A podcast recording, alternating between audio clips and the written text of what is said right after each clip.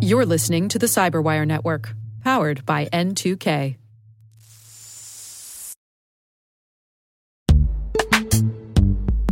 And now a word from our sponsor, Netskope. Netskope is a worldwide leader in SASE and zero trust. Its unified platform, Netskope One, provides optimized access and zero trust security for people, devices, and data anywhere they go helping customers reduce risk, accelerate performance, and get unrivaled visibility into any cloud, web, and private application activity. To learn more about how Netskope helps customers be ready for anything on their SASE journey, visit netskope.com.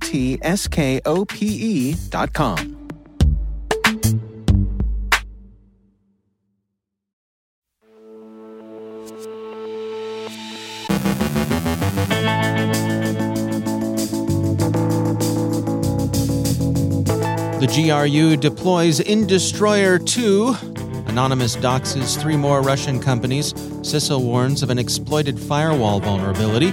Medical robots vulnerabilities are remediated. A cyber civil defense effort in the U.S. Ben Yelin on newly passed cyber legislation. Our guest is Chase Snyder from ExtraHop to discuss their recent Cyber Confidence Index and good riddance to RaidForums.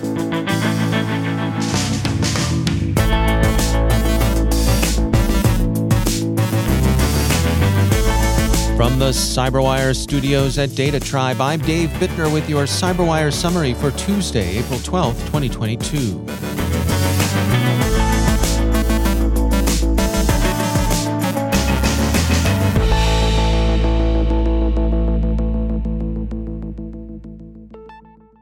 Sandworm, also known as Voodoo Bear, and in the org charts, Unit 74455 of Russia's GRU, has deployed Caddywiper destructive malware and an Industroyer variant being called simply Industroyer 2.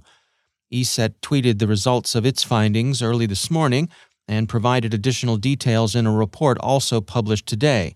They said ESET researchers collaborated with CERT UA to analyze the attack against the Ukrainian energy company. The destructive actions were scheduled for April 8, 2022 but artifacts suggest that the attack had been planned for at least two weeks. The attack used ICS capable malware and regular disk wipers for Windows, Linux, and Solaris operating systems.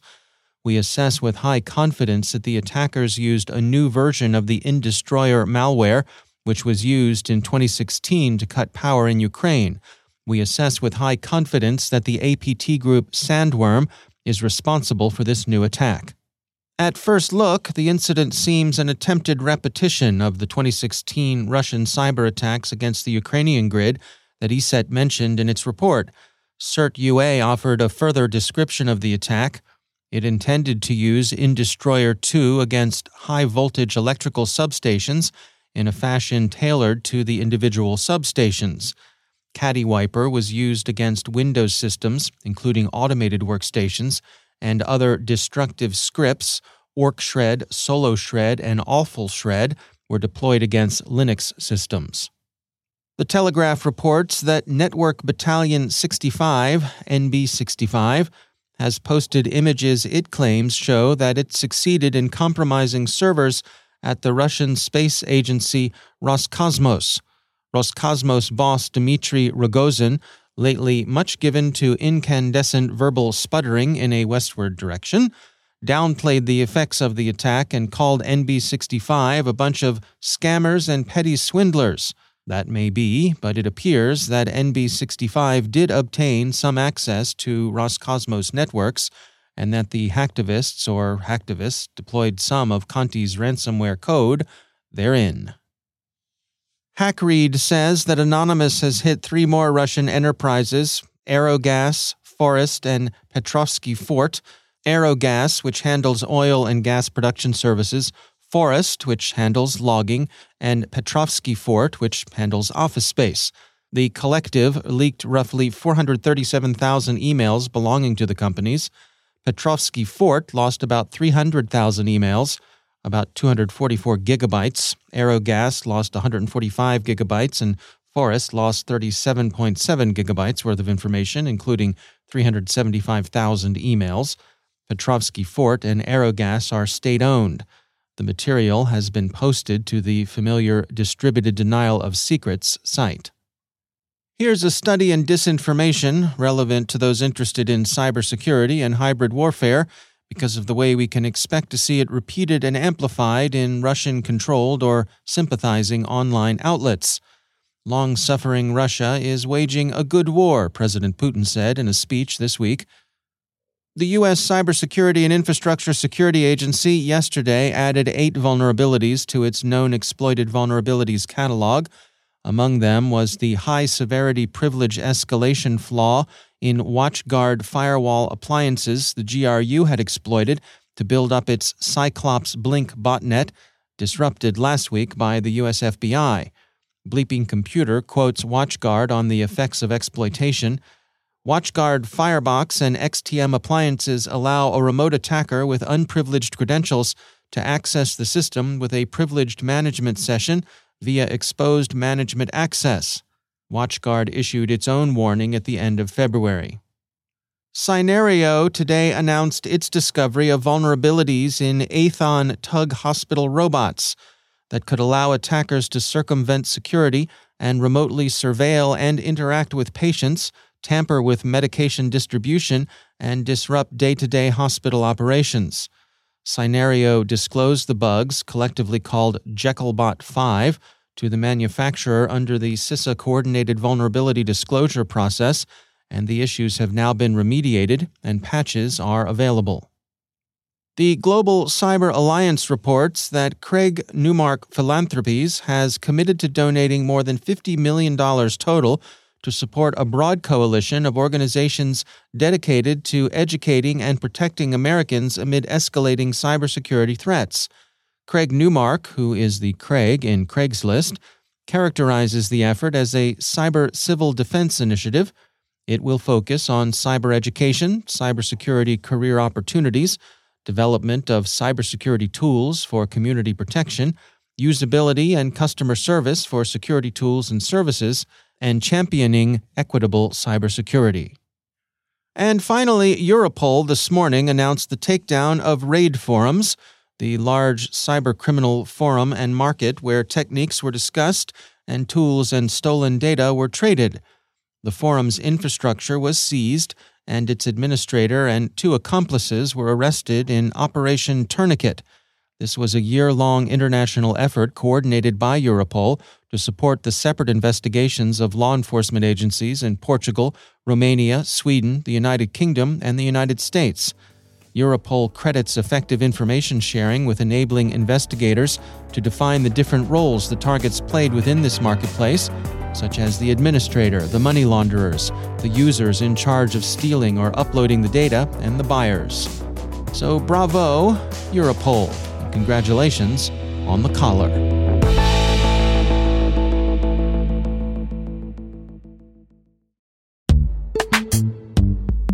Every day, your IAM tech debt grows. Your multi generational services struggle to work together. Building an identity fabric can fix this. It makes all your identity tooling stronger and allows you to connect any app to any service you want to use with zero coding, zero maintenance, and zero app downtime.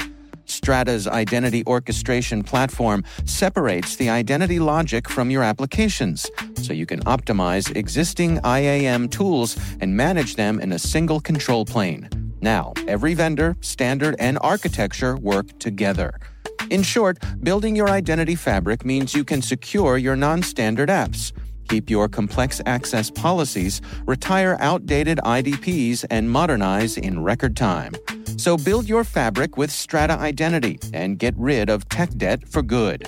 Visit strata.io slash cyberwire, share your identity priorities, and receive a pair of AirPods Pro.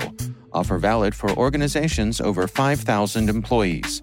Connect today at strata.io slash cyberwire.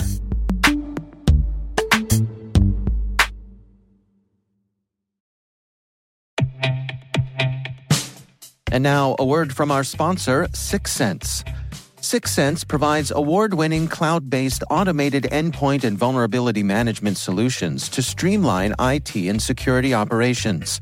With its advanced platform, businesses gain complete visibility and control over their infrastructure, reducing IT and security risks and optimizing operational efficiency. With Syxsense, you'll get real time alerts, risk based vulnerability prioritization and remediations, and an intuitive automation and orchestration engine so you can focus on your core business goals.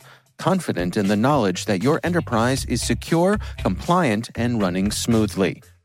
To learn why enterprises choose Syxsense, visit syxsense.com.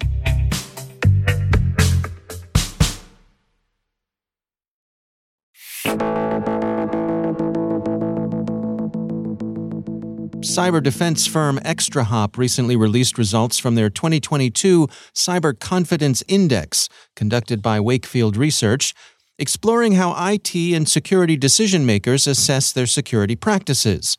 Chase Snyder is Senior Product Marketing Manager at ExtraHop.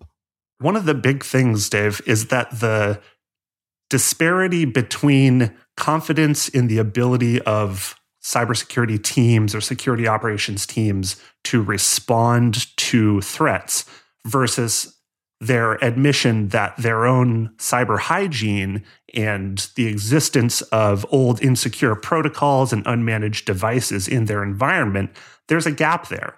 So many teams, the I believe the Cyber Confidence Index indicated that 77% of teams believed that they were highly able to respond to and mitigate and prevent cybersecurity threats. But 64 of them said that half of their cybersecurity incidents were due to their own outdated protocols and their own outdated security posture. So there's a little bit of a gap there, and we were trying to understand where exactly that comes from.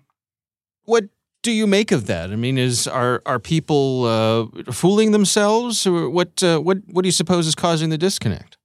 I think something that's happening is that there's been a large focus on advanced threats and folks are really increasing their ability to detect and respond to threats, but not everyone has done the work to clean house and shore up the foundation of their environment.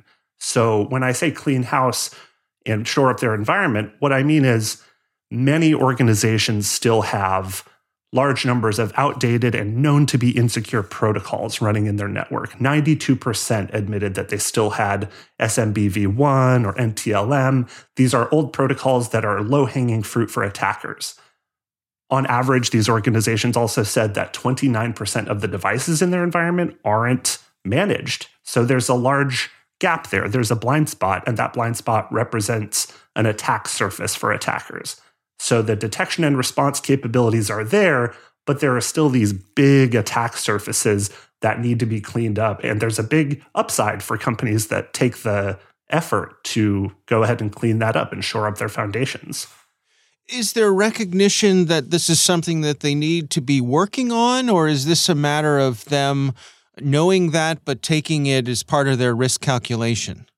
That's a great question, Dave. I'm not totally certain whether or not folks have fully internalized the idea that these older insecure protocols and unmanaged devices represent an enormous amount of risk for them. They may be incorporating it into their risk calculus, but the amount of risk is going up in a nonlinear way. We see supply chain attacks occurring, we see open source vulnerabilities coming out with enormous scale and the impact that they're having across thousands of organizations, millions and millions of attempts against vulnerabilities such as the log4shell vulnerability that was in the news quite recently and is still being dealt with. And the fact is that while in the past you may have been able to get away with leaving some insecure protocols or having a certain amount of devices in your environment that aren't managed, now that there are these large scale advanced attacks, supply chain attacks, ransomware, or supply chain attacks being used to deliver ransomware, the risk that is represented by these outdated protocols and unmanaged devices has gone way up. And I think that organizations and security leaders are still adjusting their threat model or their risk model to incorporate that. Right. Well, I mean, based on the information that you've gathered, what are the take homes for you? What sort of uh, words of wisdom do you have for folks out there? Dave, one of the things that I would say that everyone needs to be paying more attention to and using to their advantage to reduce their risk is get a better asset inventory. A quarterly update of your asset inventory is no longer enough. You need continuous visibility into the hardware and software in your environment. It's the number one control that is recommended in the CIS top 18. And there's a reason for that because managing your attack surface can give you acceleration in your ability to respond. If you're in a situation where you're asking yourself, how do we even find the devices with Log4j on them when the attacks are already making the news? You're already behind. Asset inventory is an accelerator for both prevention, detection, and response for all types of cybersecurity attacks. And achieving that asset inventory is going to require greater cooperation between security teams and network teams and IT teams. And that is a foundational way to improve your security posture, take away that low hanging fruit, and give yourself the advantage over these advanced attackers. That's Chase Snyder from ExtraHop.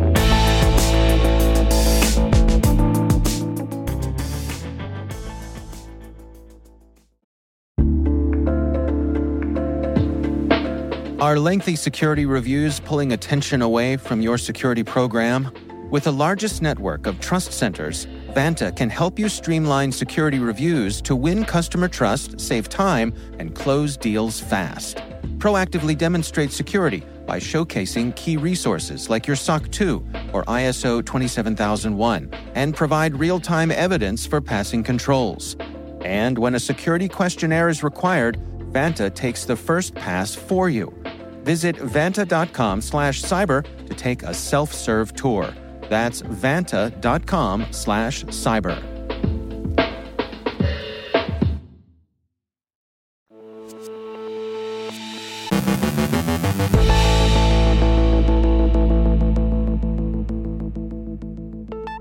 And joining me once again is Ben Yelin. He's from the University of Maryland Center for Health and Homeland Security and also my co host on the Caveat podcast. Hello, Ben. Hello, Dave. Uh, here in our ho- home state of Maryland, uh, my home state, your uh, adopted state. Mm-hmm. Uh, you are a true Marylander. that is true. They recently uh, wrapped up their legislative session, uh, and there were some bills regarding cybersecurity that uh, you had a, a bit of a hand in and they were successful. Share with us what went down. They were. Uh, so, this has been a multi year effort. Uh, Maryland has suffered from cyber incidents. Most famously, there was a ransomware attack in Baltimore City in 2019, mm. uh, stopped people from being able to record real estate transactions, pay water bills. Uh, cost the city an estimated $18 million. Uh, there was a ransomware attack on the Baltimore County school systems, a couple other attacks on localities, and then most recently, there was a what we suspect was a ransomware attack on the Maryland Department of Health, hmm. uh, which has had a terrible impact, including us being unable to access our COVID data dashboard during the height of the Omicron surge. So, hmm. so, so it's a big problem here. A friend of our show, uh, she was on it a couple of years ago, is a state senator named uh, Katie Fry Hester, and she has made it her mission uh, during her term in the state senate to change cybersecurity policy in the state of Maryland. Uh, she's the co chair of a joint committee on cybersecurity and biotechnology at the state legislature. Mm-hmm. And for the past several years, through collaborative efforts with various Maryland agencies, uh, she's put together bills to try and change our cybersecurity governance structure, the way our local units of government interact with state agencies on cybersecurity related measures. And every year until this year, uh, we've come up a little bit short. Mm. Uh, so, in preparation for this year, this senator decided to commission a study. Uh, she's part of what's called the Maryland Cybersecurity Council, which is an advisory group at the uh, within our within our state government, a quasi government agency. Yeah. That develops cyber policy. So she formed an ad hoc committee to do a study on how we can improve the cybersecurity posture within our state government and our units of local government. Mm. And she I have to say, she made a terrible choice on the co author of this study, which was some guy named Ben Yelin. Well, uh, la di da. From the University of Maryland uh, Center for Health and Homeland Security. okay. uh, so we co authored this study uh, with experts in the field. There were three sections on it one on governance, one on uh, units of state government. We got help on that one from the state chief information security officer. And then uh, we did a survey of units of local government on what they want and what they need to improve their cybersecurity posture. And that Hmm. led to the proposal of three pieces of legislation. Uh, one of the bills is a cybersecurity governance bill, which codifies practices that already exist uh, in terms of the state chief information security officer and the Office of Security Management, but those only existed via executive order. So now those are, um, assuming these bills are signed, that's going to be uh, the law of the land in uh, the state of Maryland.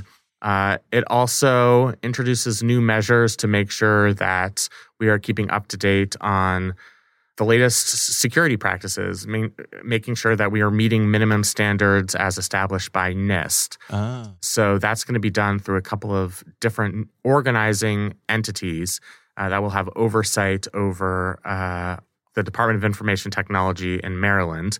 And the Department of Information Technology will have more of a hand in having kind of a centralized enterprise of, of cybersecurity across state agencies. Hmm. Uh, in terms of local governments, there's a unit within the Maryland Department of Emergency Management, the Cyber Preparedness Unit, which exists but wasn't codified into law. That, as part of these pieces of legislation, is now going to be codified.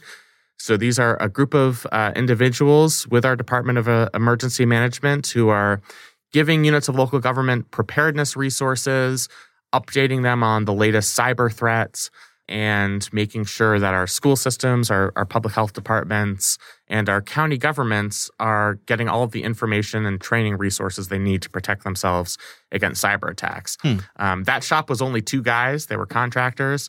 Uh, with these bills, it's going to be vastly expanded. Uh, we're going to have additional staff as part of this preparedness unit, including potentially regional coordinators. So, a guy in charge of going to Western Maryland and making sure those counties have everything they need. Mm-hmm. Um, we're also going to have a local cybersecurity support fund.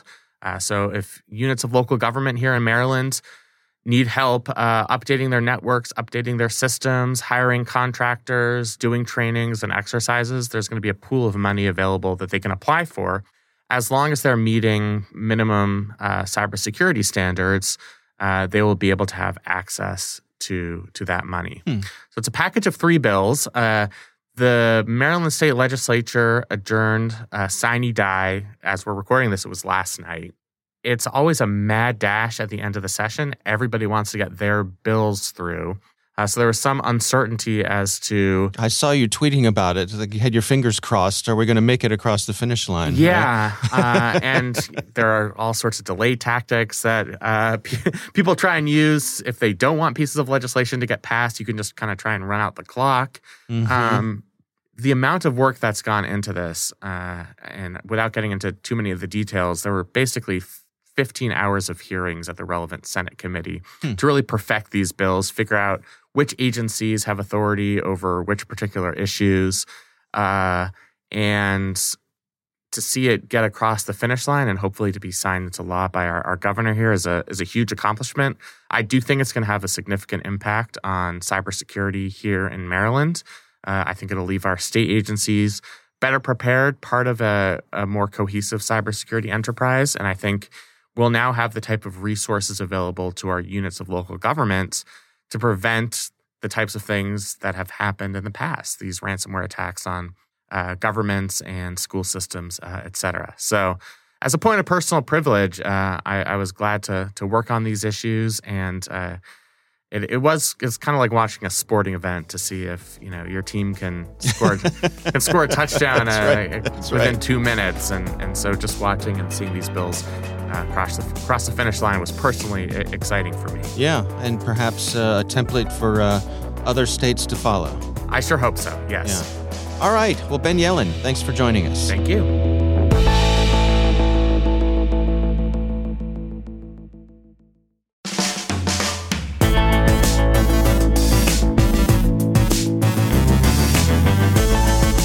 And that's the Cyberwire. For links to all of today's stories, check out our daily briefing at thecyberwire.com.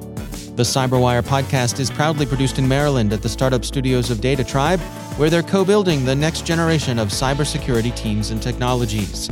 Our amazing Cyberwire team is Liz Irvin, Elliot Peltzman, Trey Hester, Brandon Karpf, Eliana White, Puru Prakash, Justin Sabi, Tim Nodar, Joe Kerrigan, Carole Theriault, Ben Yelin, Nick Veliky, Gina Johnson, Bennett Moe, Chris Russell, John Petrick, Jennifer Eiben, Rick Howard, Peter Kilpie, and I'm Dave Bittner.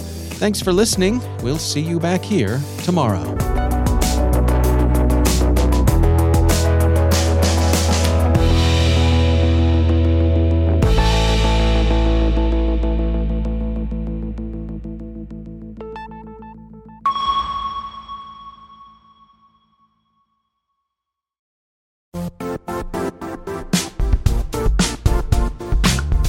And now, a word from our sponsor, Zscaler, the leader in cloud security. Cyber attackers are using AI in creative ways to compromise users and breach organizations. In a security landscape where you must fight AI with AI, the best AI protection comes from having the best data. Zscaler has extended its zero trust architecture with powerful AI engines that are trained and tuned by 500 trillion daily signals. Learn more about Zscaler Zero Trust Plus AI to prevent ransomware and AI attacks. Experience your world secured. Visit zscaler.com slash zero trust AI.